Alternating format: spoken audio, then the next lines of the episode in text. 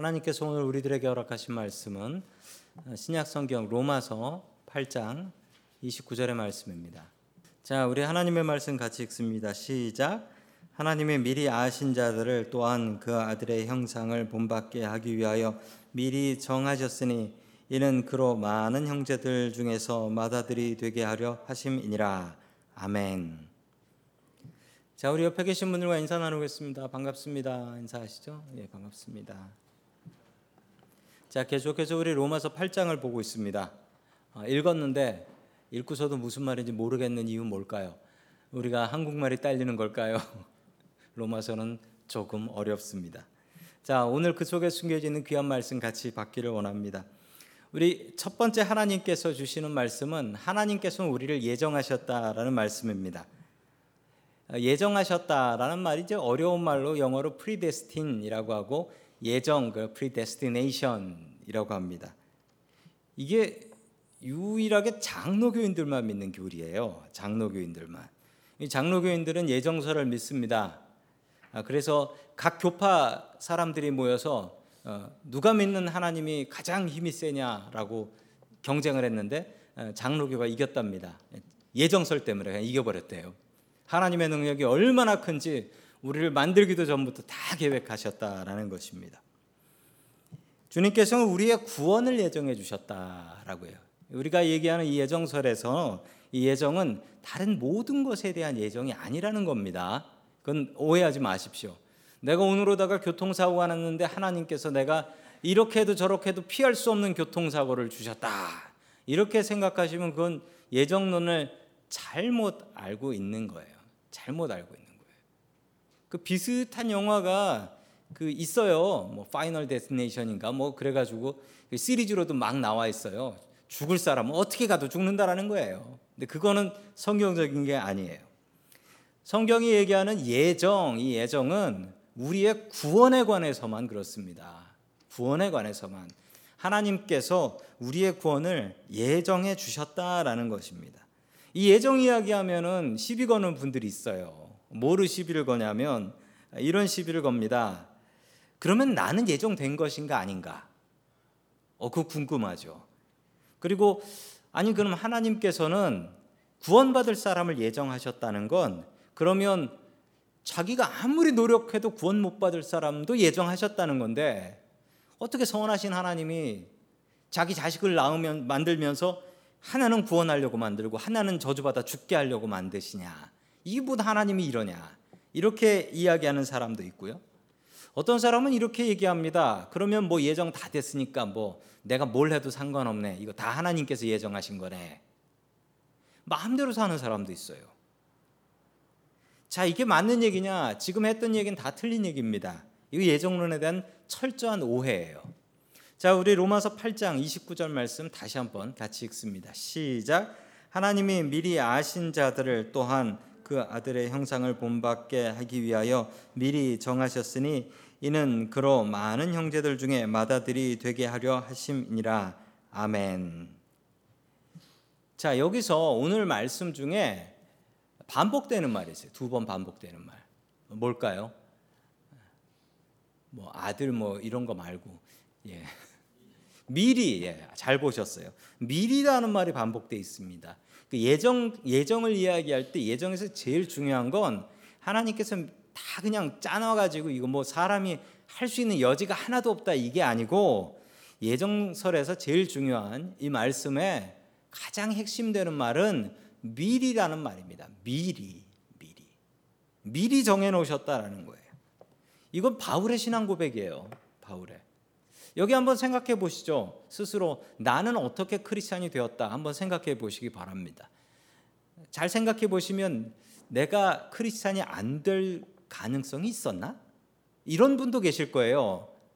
나는 뭐 교회 다니는 집에서 태어나 가지고 어렸을 때부터 교회를 끌려 다니면서 그냥 교회가 교회가 나의 집이었다. 이렇게 잘하시는 분들 이 중에 계실 거예요. 반대인 분도 계실 겁니다. 나는 태어났을 때 교회랑은 아무 상관없이 살다가 이민 와가지고 미국 와가지고 결혼해가지고 예수 믿게 됐다 이런 분들도 있을 거예요. 바울은 어떤 사람이었냐면 바울의 꿈은 바울의 소망은 예수 믿는 사람 잡아 죽이는 게 꿈이었어요. 예수 믿는 사람 박해하고 죽이는 게 꿈이었던 박해자가 꿈이었던 사람입니다. 그랬던 바울이 강제로 예수님 만나고 강제로 주님의 종돼 가지고 주님을 증거하는 삶을 살게 되었습니다. 그 바울이 하는 고백이 이겁니다. 바울의 고백은 이건 내가 한 것이 아니고 하나님께서 미리 정하셨다라는 거예요. 미리 정하셨다. 사람들마다 성격이 다릅니다. 미리미리 잘 준비해서 하는 사람이 있고 어, 그냥 닥치는 대로 하는 사람도 있고 그렇습니다. 여러분들은 어떤 성격이신지 모르겠습니다. 저는 어디 운전하고 갈 때, 운전하러 갈 때 아는 길도 다시 한번 어디가 막히는지 다시 한번 좀 보고 갑니다. 요즘 우리 사는 동네가 워낙 길이 시도 때도 없이 막혀되지 않습니까? 하나님의 성품은 어떠십니까? 하나님의 성품은 미리에 미리 정하시는 분이십니다. 예정을 나쁜 생각으로 이야기하면 아까 그 질문들을 하실 수 있어요. 하나님께서 미리 저주받아 죽을 놈까지 다 정해놨다. 이렇게 생각하실 수 있는데 이건 진짜 오해고요. 예정설의 가장 중요한 말은 미리입니다. 미리, 미리. 하나님께서 나를 얼마나 사랑하셨는지 미리 다 정해 놓으셨다는 거예요. 너 하는 거 봐서 어떻게 하는지 봐서 구원 줄까 말까 이런 하나님이 아니시고 우리를 이 땅에 태어나기 전부터 예수 믿고 구원받기로 내 힘이 아니라 하나님께서 정하신 것이다. 이게 바로 예정론이에요. 이 예정서를 믿는 우리들은 큰 힘이 되는 것이 내가 내 힘으로 한 것이 아니니 내가 내 의지대로 박차고 나갈 수가 없는 거예요. 내 구원의 믿음의 근거가 나 자신이 아니라 우리 주님께서 구원해 주신 그 능력이라는 걸 생각하면 나의 믿음이 없어서 흔들릴 때 나의 믿음이 흔들려서 내 구원까지 흔들리지 않는다라는 것입니다. 저는 미국 오려고 왔던 게 아니었어요. 그리고 아시는 분 여기에 증인들이 계시죠? 어, 제가 저희 교회 담임 목사가 되려고 된 것도 아니었습니다. 하나님께서 인도해 주셔서 됐다라고 저는 굳게 믿고 있습니다. 그래서 제가 목회하다가 어려운 일을 당하고 힘들고 흔들릴 때가 있어요.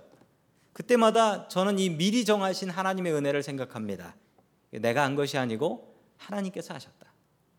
내가 한 일이면은 내가 박차고 나갈 수 있지만 하나님께서 하신 일이면 그렇게 할 수 없는 거지요. 주님께서 미리 정하셨습니다. 우리는 이 예정서를 믿는 장로교인들입니다. 미리 정하신 하나님의 아름다우신 사랑을 기억하며 가슴에 새기며 살아갈 수 있는 저와 성도 여러분들 될 수 있길 축원합니다. 아멘. 어, 두 번째 주시는 말씀은 구원에는 소명과 칭의와 영화가 있다라는 것입니다.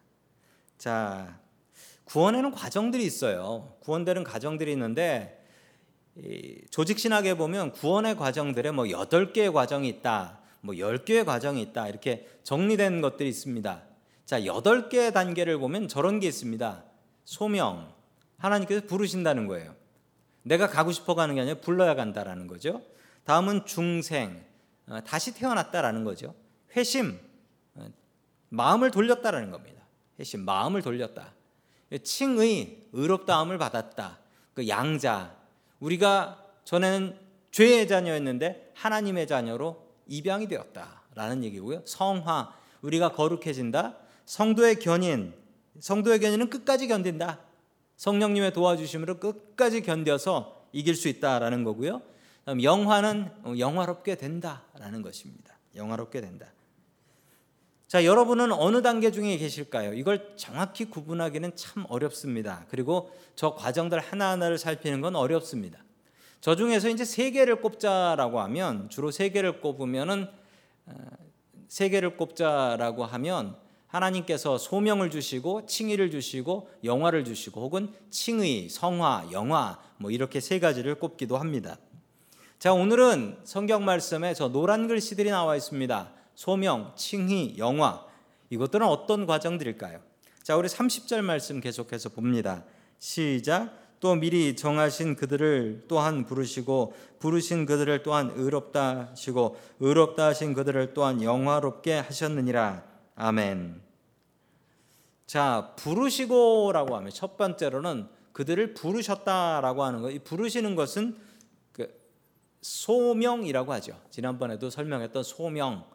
영어로는 calling이라고 합니다. 하나님께서 우리를 불러 주셨기 때문에 우리가 예수 믿고 구원받을 수 있게 되는 것입니다. 여러분들에겐 소명, 하나님께서 나를 불러 주신 그 소명이 있으십니까? 그 소명이 있는 사람이 되십시오. 이 소명에 부른다라는 말은 공교롭게도 교회에 부른다라는 말과 같습니다. 이 교회를 헬라어, 처음에 교회라는 말이 사용된 이 그리스어인 헬라어를 보면 그 헬라어에 그 헬라어에 에클레시아라고 합니다. 에클레시아. 에클레시아인데 애자가 빠졌네요, 한글로. 에클레시아라고 하는데 저 에크에서 이 K가 이 K가 지금은 저게 이제 영어로 EX가 됐습니다. 밖으로라는 뜻이고요. 칼레오는 콜입니다. 콜 불렀다라는 얘기예요. 밖으로 불러냈다. 그래서 교회가 뭐냐? 죄 속에서 살고 있었던 사람들을 너 나와라. 누구 나와라. 나와라. 불러 가지고 모은 사람들의 모임. 이게 교회라는 거예요. 세상 속에 살아가면서 죄 가운데 죄가 뭔지도 모르고 살아가던 우리들을 주님께서 부르셨습니다. 부르셨어요. 부르신 부르심을 받은 사람들이 해야 할 일이 있습니다. 우리 오늘 찬양에도 그렇죠. 부르신 곳에서 우리가 무엇을 해야 한다고 합니까? 우리 예배하네요. 부르신 곳에서 우리가 해야 될 일은 예배하는 것입니다. 우리의 인간의 가장 큰 목적은 하나님을 예배하는 것입니다. 우리가 세상에 아무리 선한 일을 하고 사람들이 칭찬하는 일을 해도 그 사람에게 예배가 없으면 그 사람은 소용이 없는 사람이에요. 예배가 있는 사람이 되십시오. 그리고 예배 많이 드리는 사람이 되십시오. 교회의 가장 큰 목적은 무엇일까요? 교회의 가장 큰 목적은 예배입니다. 예배가 없는 교회는 그것은 교회라고 할 수가 없습니다. 사람이 할 수 있는 가장 선한 일도 예배입니다. 다른 일로 어떻게 우리가 하나님 앞에 영광을 돌리겠습니까? 오직 예배를 통해서 돌릴 수 있습니다. 부르신 곳에서 해야 될 일은 예배입니다.